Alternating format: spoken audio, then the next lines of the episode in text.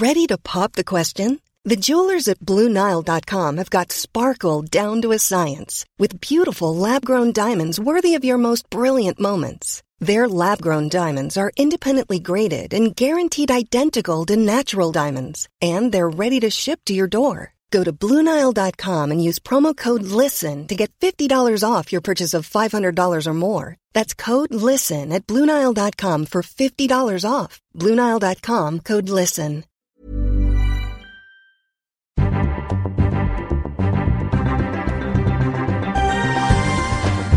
Live from Norwich with the best of the fest, the Naked Scientists.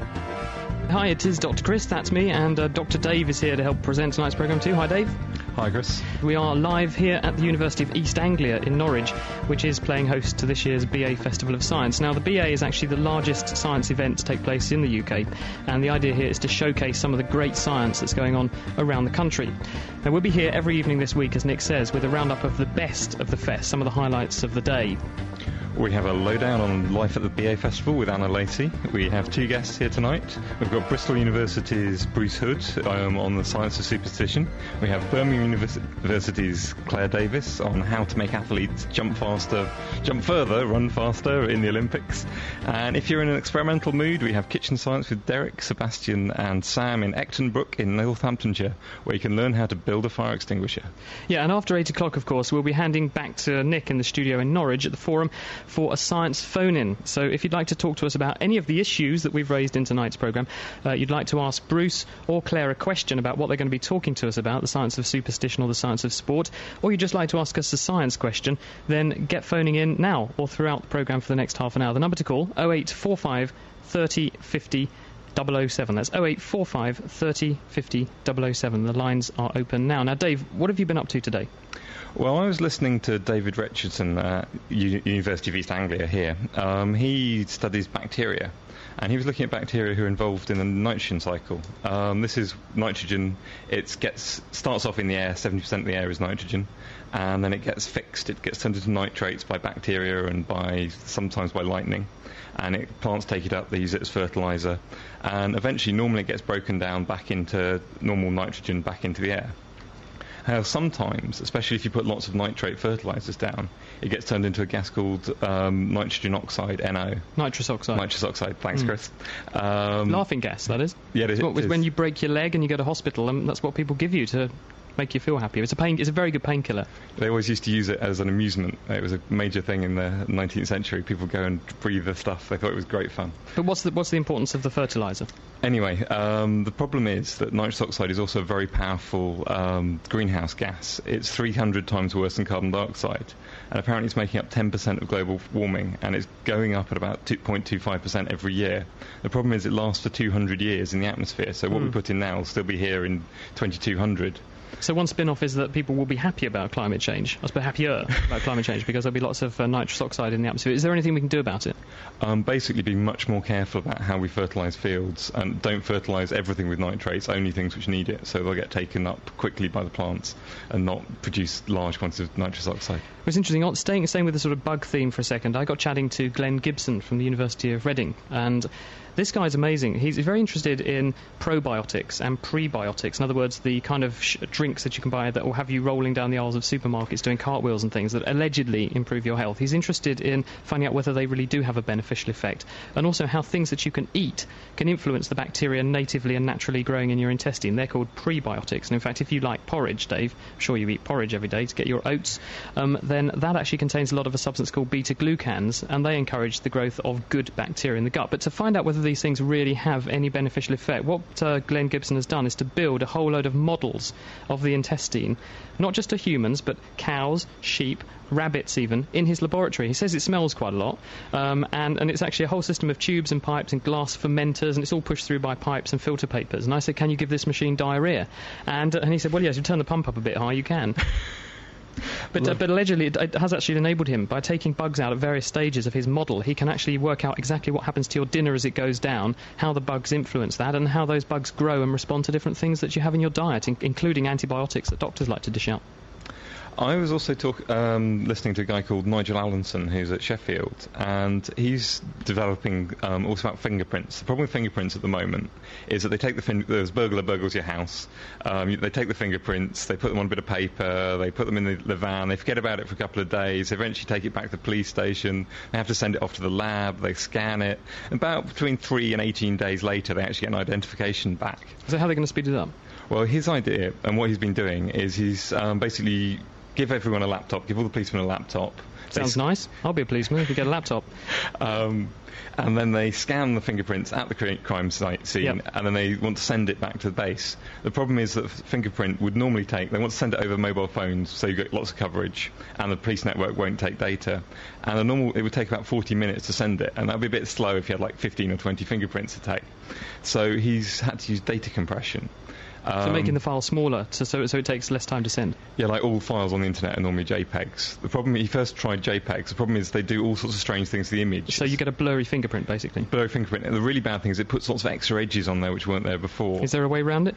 Or he uses a special, newer, much more modern thing called JPEG 2000, and you can get its fingerprint down in about four minutes, and it takes two hours to get an identification in Lincolnshire now. rather than the ridiculous time it would have done before.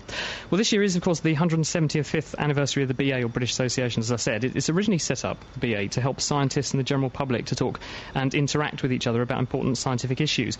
But what's it really like to come to a festival like this? Because they're trying to get members of the general public to come in and to actually experience a bit of science and to come into contact with scientists. But it's often difficult if you don't have the chance to go to get an understanding of what it's like on the ground. So to find out, we've got our Naked Scientist reporter Anna Lacey out there to give us a unique flavour of the festival.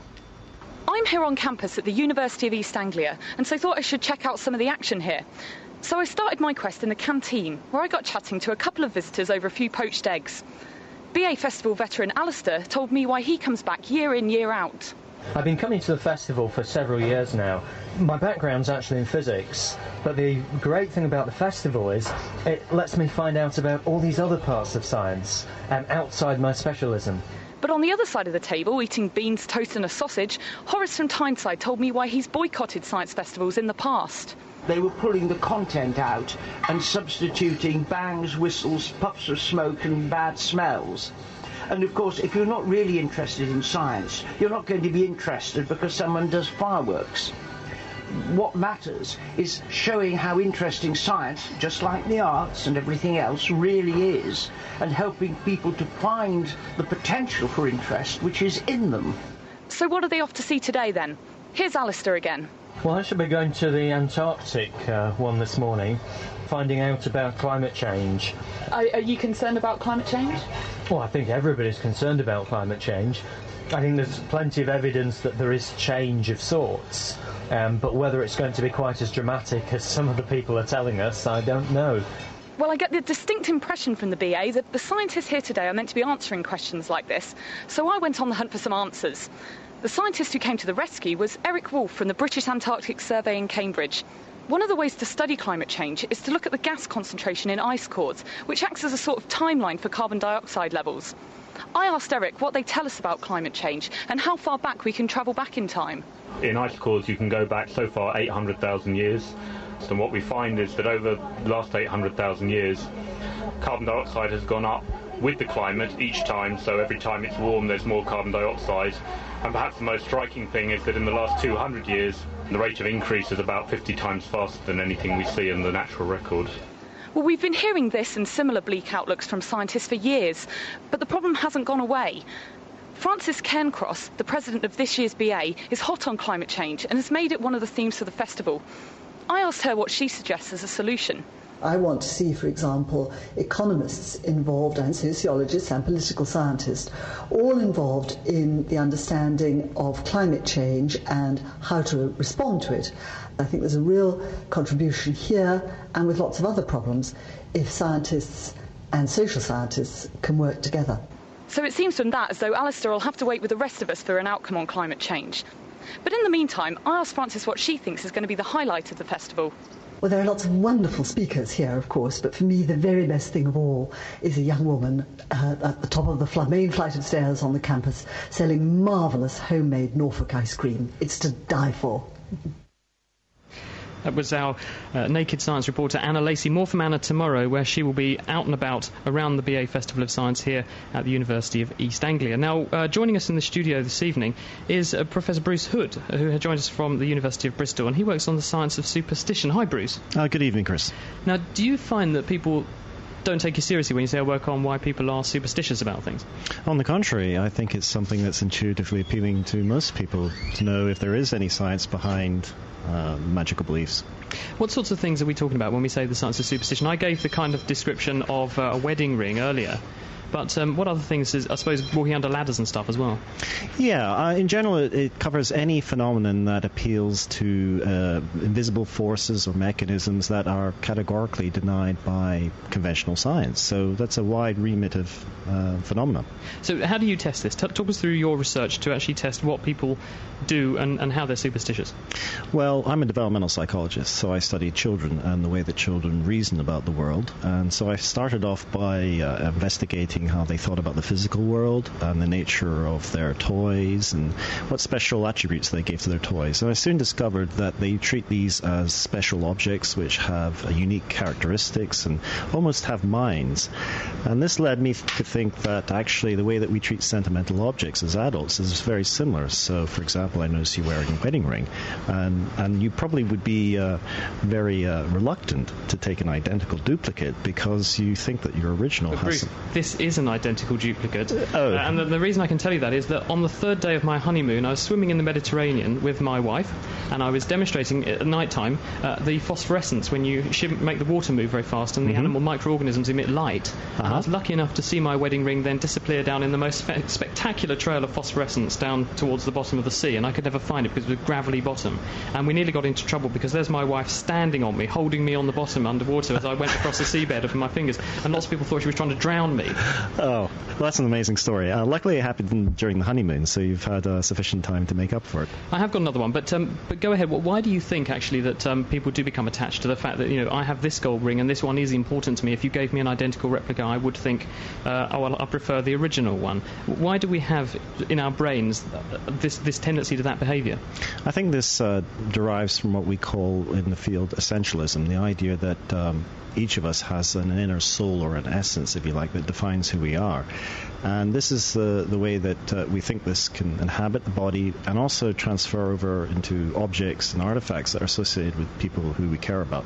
In the same way, um, we can be reviled or treat objects associated with evil people as being disgusting. So I demonstrated that today in my talk. Yeah, go on, tell us what you did, because people will be shocked to hear this. It was shocking, but I think it was a very powerful demonstration of the power of intuition. So I asked whether or not uh, the audience would be prepared to wear a cardigan, uh, a second-hand cardigan. Um, it would look like quite a nice cardigan from a distance. In, indeed, it was cashmere, uh, and, but it was clean, and about half the audience said they were happy to do so. And notably, they were more happy to do so when I offered them ten pounds. But then when I told them the cardigan used to belong to Fred West, the sadistic killer, of course the hands shot down immediately. But interestingly, one person still had their hand up. But then the other rest of the audience moved away from them. So I think it's a very powerful kind of uh, social mechanism. But the fact that children do it argues that it must be printed into us genetically in some respect. Or and where do we get this behaviour from in the first place, and why? Why do we need this kind of behaviour? Well, the brain builds models of the world. It tries to figure out what's going on, and a lot of that model building means thinking about things that you can't necessarily see. So, essentialism, uh, children from about two to three years of age think that uh, there's something or an essence inside living objects, oh, sorry, living things like animals that make them what they are. So, it's part of a natural reasoning mechanism that just gets overextended into the supernatural. And where are you going to head next with this? What's sort of on the wish list next to try and crack? Well, um, we're now looking at adults who claim to be rational, and uh, we recently started some work to demonstrate that they uh, actually behave irrationally if they see their beloved object being destroyed or presumably being destroyed. So, at one level, they can be kind of very sensible about the whole thing, but at a kind of latent unconscious level, they're really still thinking like children. Thanks very much, Bruce. That's Bruce Hood, who's from the University of Bristol. He's going to hang around here and, and remain with us uh, after 8 o'clock. If you'd like to ask him any questions about why people shouldn't walk under ladders and that kind of thing, and if, is there any evidence that you shouldn't, then give us a call. Uh, we're taking phone calls now 0845 30 50 007. Also here in the studio with us is Claire Davis from the University of Birmingham. Claire, hello. Good afternoon. Um, how are you going to get our athletes winning in Beijing? Well, it depends on what sport. In some sports where engineering technology can have a, a big effect, then research and development at universities, companies, within governing bodies can give our athletes a competitive advantage. So you work at the University of Birmingham.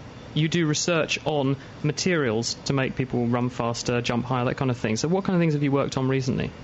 We've within the materials department at, at, Birmingham, we've got people, myself included, who work on golf clubs. So trying to uh, optimize performance to allow golfers to hit the ball further or with greater accuracy.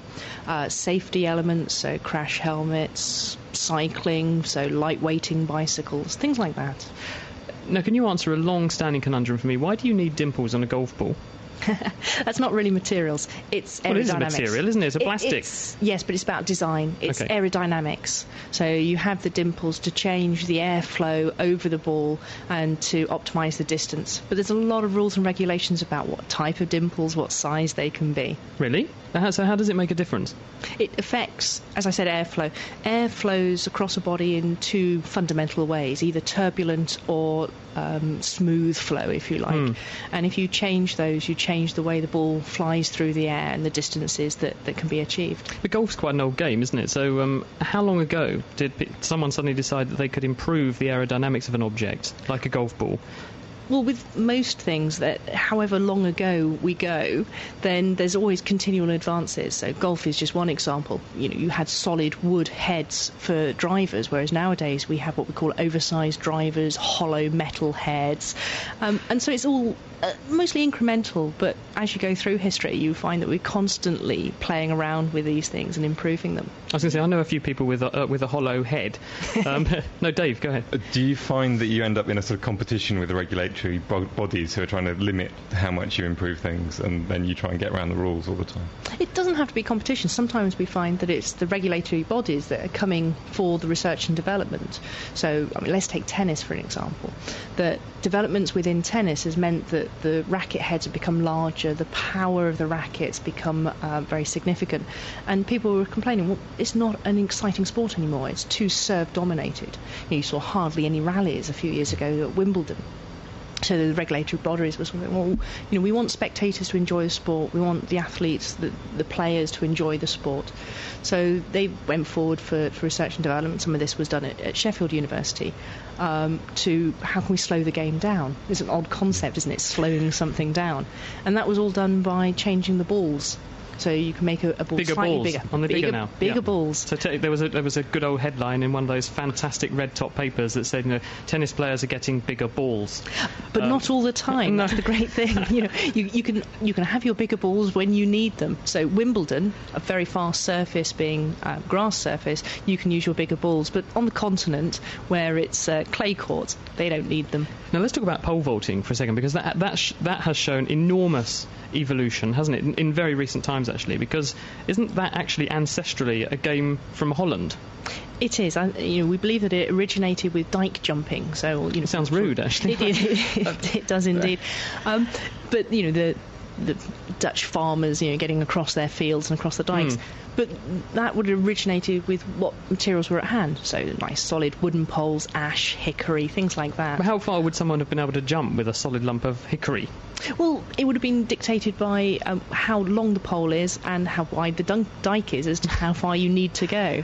Um, most of it there would have been done by distance, and it's only as you start showing off you go for go for height. And so for height and for distance, the you know the, the dike jumpers would climber up the pole, and it's only really it was becoming a sport that in in America they banned hand movement, so you, can't climb up the pole to give you extra extra height. But then we saw sort of naturally um, engineering materials, bamboo, hollow material, good stiffness being used, and a brief flirtation with using metals, so aluminium and steel. Steel? Can, can you imagine it running down the runway with this like equivalent to a piece of scaffolding pole? Or and how far would people have been able to jump with that? They they were getting for height about four and a half meters, so it was you know re- reasonable um, heights. But after that, very short uh, period with metals. They started using uh, glass fibre composites, and that changed the sport, and we got huge increases in, for example, world records and, and Olympic records. So how was that improving things? Was it storing energy, so um, while you in the rods, which would make you higher or something? Yeah, you're quite right. I mean, it changed the style because the the poles are now flexible. And so instead of them being these solid, rigid poles, they can now flex, and that allows the athletes to run very fast, bend the poles as they plant them, store the energy. Then, as the pole straightens out, it gives the energy back to the athlete. They now go upside down, vertically upside down, feet first, um, up over the poles. And we're now at world records for the men of about 6.12 metres. Big, big changes. Thanks very much, Claire. Claire Davis uh, is here in the studio with us, and if you'd like to ask her any questions, perhaps you wanted a bit of dike jumping, uh, 0845 30 50 007.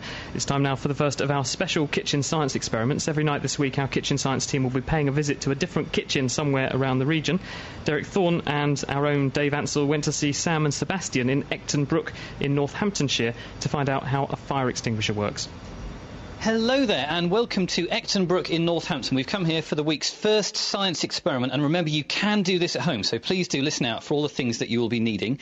With me is Dave, my colleague, who has uh, set up the experiment today. So, Dave, what are we going to be doing? Well, this evening, Derek, we're going to be making a homemade fire extinguisher. A homemade fire extinguisher, fantastic. And also, we have some wonderful helpers here. Um, guys, tell us your names and ages, please.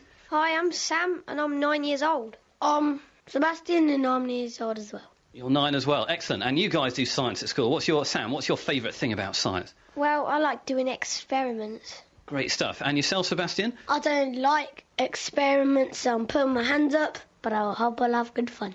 And I think we're going to convert you today because this experiment's going to be very, very cool. And so, you at home as well, you can do this experiment. It's very, very easy and it is great, I assure you. Basically, all you need is a pint glass. You need some bicarbonate of soda, some vinegar, some, you know, a sufficient quantity, like a, you know, a cupful or something like that, and a candle and something to light it with, and also a teaspoon to measure things out. And I think that's about it. So, Dave, what do we do with all these things? Sam, could you take three or four teaspoons of bicarbonate of soda and put it in the pint glass? There's one, there's two. That'd be great. Now, the next thing you should do is pour about a centimetre and a half of vinegar over the top of them. It, will work, also work with lemon juice or any kind of anything like that. So, Sebastian's doing this now. And what's more. happening, Sebastian? Oh, it's going fizzy. Okay, then. A bit more in, I think. Right, we're going to put a bit more in because we want lots of bubbles here, guys, okay? Wicked. It's going to overflow.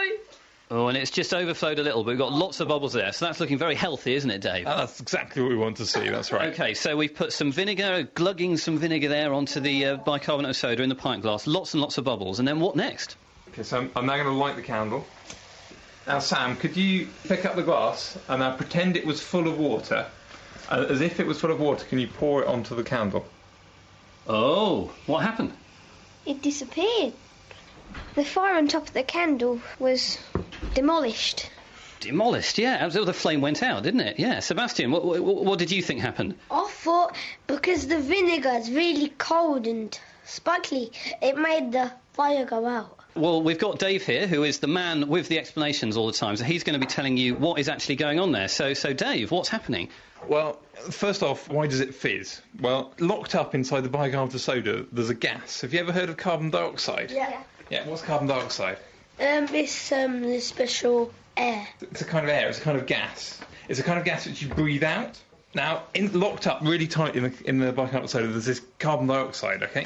When you add vinegar, which is a kind of acid, and so is lemon juice and things like that, if you add that to bicarbonate of soda, it fizzes lots. I don't know if you've ever, have you ever eaten sherbet, which fizzes in your mouth? Okay, but that's got bicarbonate of soda in it, and the fizz is exactly the same as this. Now, carbon dioxide is heavier than air, so it's, instead of just like floating out of the glass, it will just sit at the bottom of the glass, a bit like water in the glass. But it's invisible, so you can't see it. Now, when things burn, okay, they take in fuel, they've got fuel, and they take in something called oxygen, which is a gas which you breathe in. And you guys have heard of oxygen as well, have you? Yeah. Yeah. And they turn it into carbon dioxide and maybe some water as well. So if you pour carbon dioxide onto a flame, it's like pouring its waste product onto the flame. So it's a bit like you eating wee.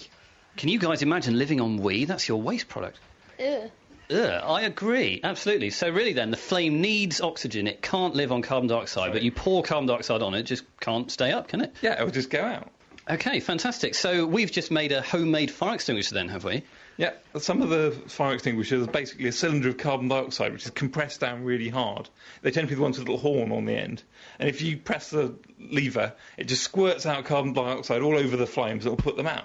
Okay, and so what other kinds of fire extinguisher do we have? Well, there's also powder fire extinguishers, which are actually made out of bicarbonate of soda as well. Oh, so we can make another fire extinguisher here, guys. So, guys. yeah, we can make another one. So if I light the candle again, Sam, could you take a little pinch of bicarbonate of soda?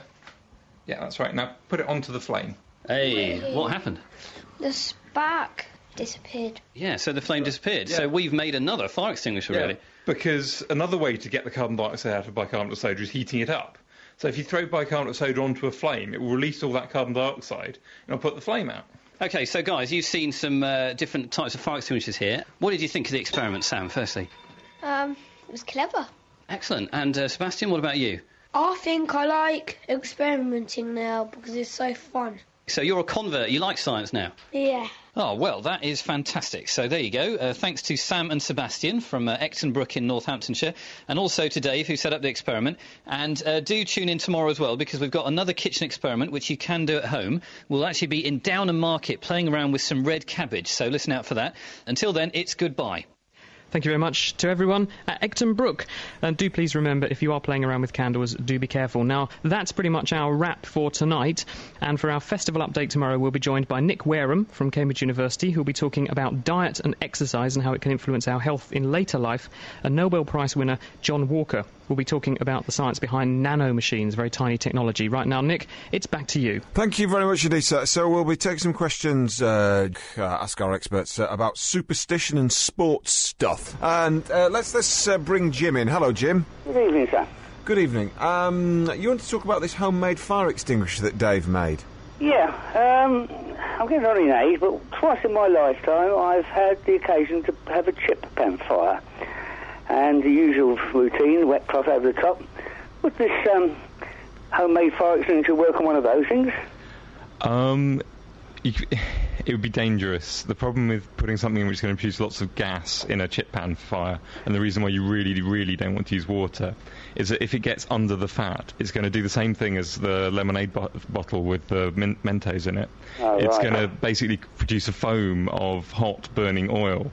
And if you've, I've, I've occasionally seen this on Fire Brigade doing it with a like 50 foot pole and putting a little glass of water into a chip pan fire. Yeah, I've seen that done, yeah. Um, and you get basically it produces a foam of burning oil, and a hu- you get a huge explosion. Because the water uh, goes underneath the oil, Yeah. which because it's cold, and also because oil is less dense than water, so the water sinks to the bottom and then immediately vaporizes, as you say, and just creates enormous amounts of steam under the oil and blows it all over the place. And using a carbon dioxide fire extinguisher is dangerous because the carbon dioxide comes out very fast over the one to the Powerful. horn, and it would Yeah. blow the the oil around and Yeah. produce a similar effect. So that's It's why back to the drawing board, is best for the old wet cloth job. Oh yes, it's the best way because the, the damp cloth a keeps the temperature down, so the cloth doesn't immediately burst into flames, but it also cuts off the supply of, of There, fresh oxygen, and that's what's actually fueling the fire. Because when the fi- when the fat is confined to a tin, then there's only a small surface area, the surface area of the top of the liquid, in contact with any air, which is what it needs to burn. If you put the wet towel over the top, it cuts down the supply of oxygen. The waste products, the burnt products, the carbon dioxide, as the oil burns when it reacts with oxygen, accumulate on top of the oil. And it just blankets the fire and puts it out. Yeah, it was just a thought I had, but uh, there's no panic because I got rid of it chip pan years ago. But Yeah, uh, that, very good for your health. Um, but but do it, that kind of kitchen science is to be discouraged. I think. yeah, okay. Thank you very much for your help. You're welcome. Thank you, Jim. And uh, j- I just want to just bring this one very, very quickly. Um, and that is the, uh, the the experiments, the kitchen experiments that you do are available online at uh, bbc.co.uk forward slash Norfolk, aren't they? 'Cause you've done a, a whole load of them. Yeah, the one we're doing this week, um, I've, I've been video doing them, and you can see me doing them online. That's right. If, if in fact more generically, if you go to bbc.co.uk forward slash look east, in the middle of the homepage, right at the top, is is a link through to our speed of light experiment we did in a microwave last week. And in fact, a number of people have done very well at that, and um, some of them have got the answer nearly completely correct because there's a hall of fame on our website. Uh, if you type in your results from the microwave experiment, uh, then it will calculate the speed of light according to your kitchen and then enter your result on our website. And some people have got it nearly spot on, but I'm not going to say who. I won't give the game away quite yet and let people still have a go. Uh, let's go to Pat. Hello, Pat. Hello, N- Doctor. Hello, Nick. Hello, Doctor Chris. Hello. Uh, you, you spoke to me for over an hour before. Oh, you're a grand chap. Oh, thanks. When I, Very nice. When I was in the science class, 1900 freezing to death, the teacher, I can't remember the answer to this, he said, fill a glass with water, right to the very brim, Hmm. put a bit of paper over it and turn it up the other way and the water won't come out. Uh huh. And did you try it? Yes, it worked. No, no, I don't know, I don't know the answer to it.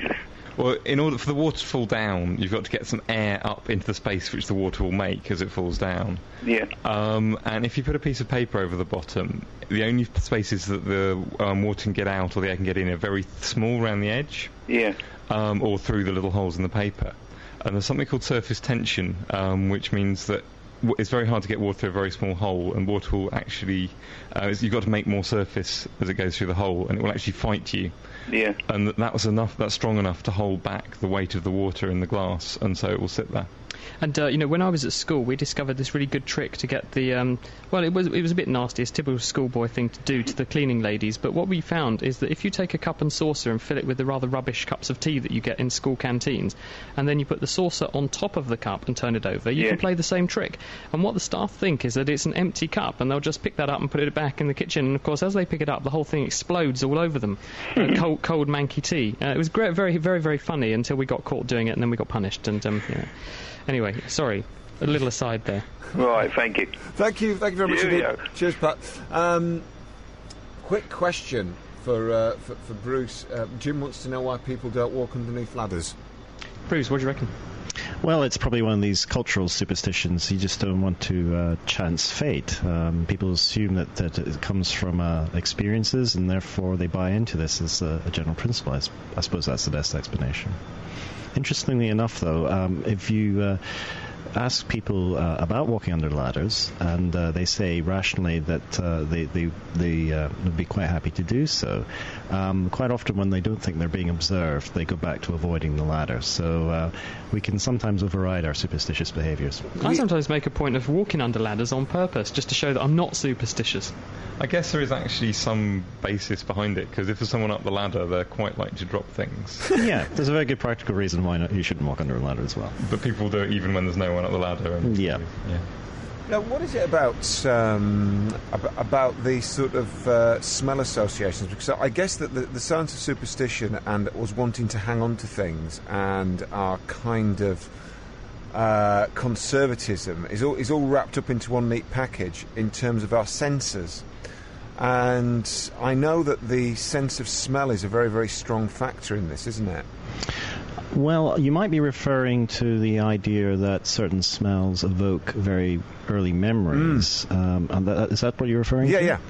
Yes, well, um, memories are stored in a variety of areas of the brain, and there are memories which have content in terms of uh, the story of what happened, but then you have memories which are more sensory. So when you walk into your old school and you smell the wood, you can get this almost supernatural sense of being a child again, and I think that's just uh, tapping into what is effectively a, a sensory memory.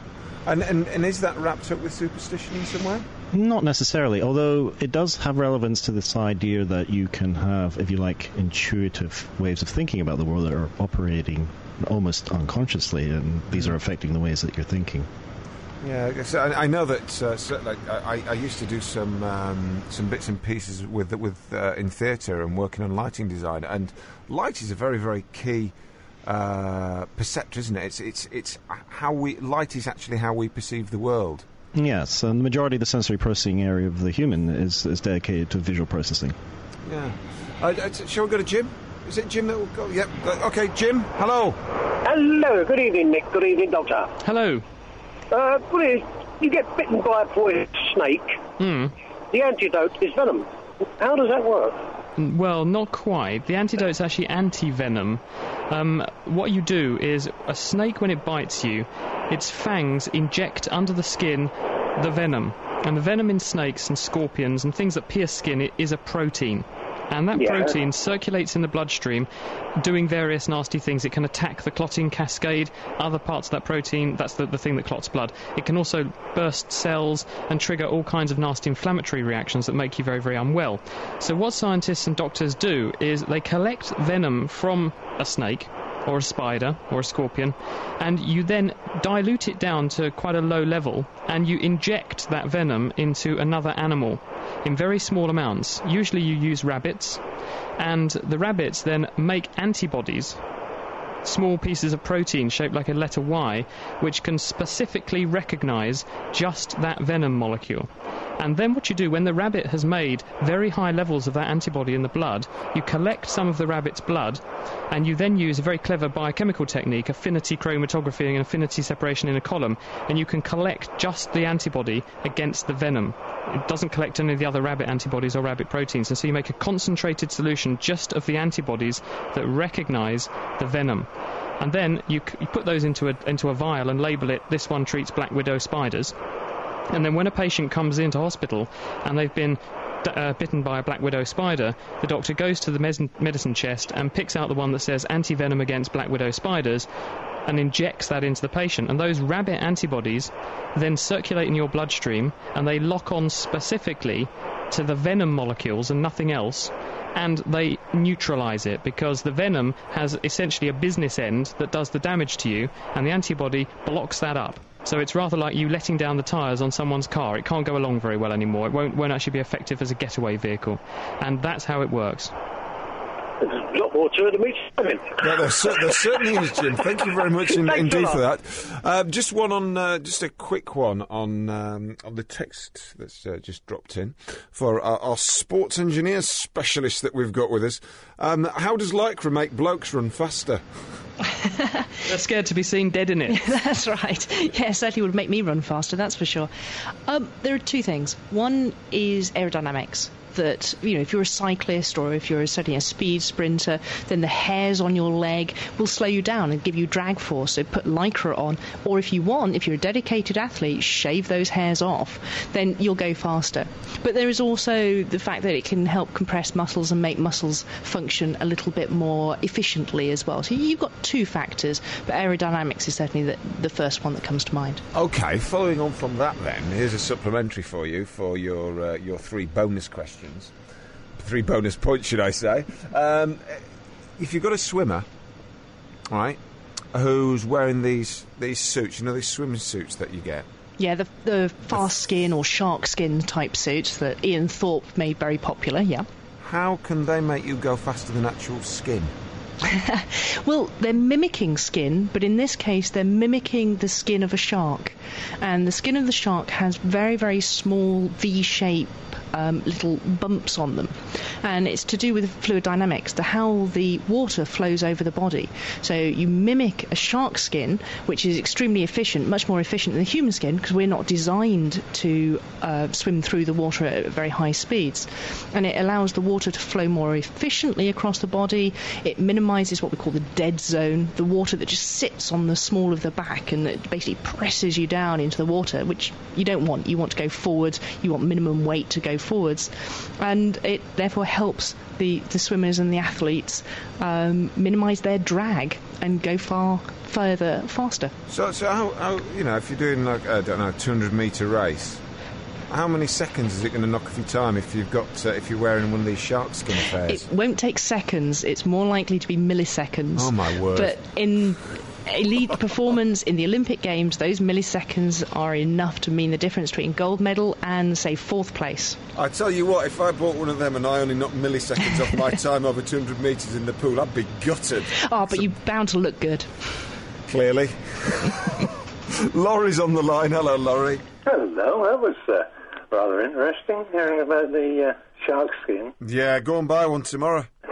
It'd be great. Yeah, um, yeah, what I wondered, um, I, I, I wasn't really listening to the programme uh, when it was on yesterday. I was doing something else, and I didn't get the recipe for your lava lamp, which I thought sounded rather the fun sort of thing that would amuse my grandson. Hmm, shame on you. We're not going to give it to you as a punishment for not listening to our programme. So thanks for calling in, Laurie. oh, we had it on.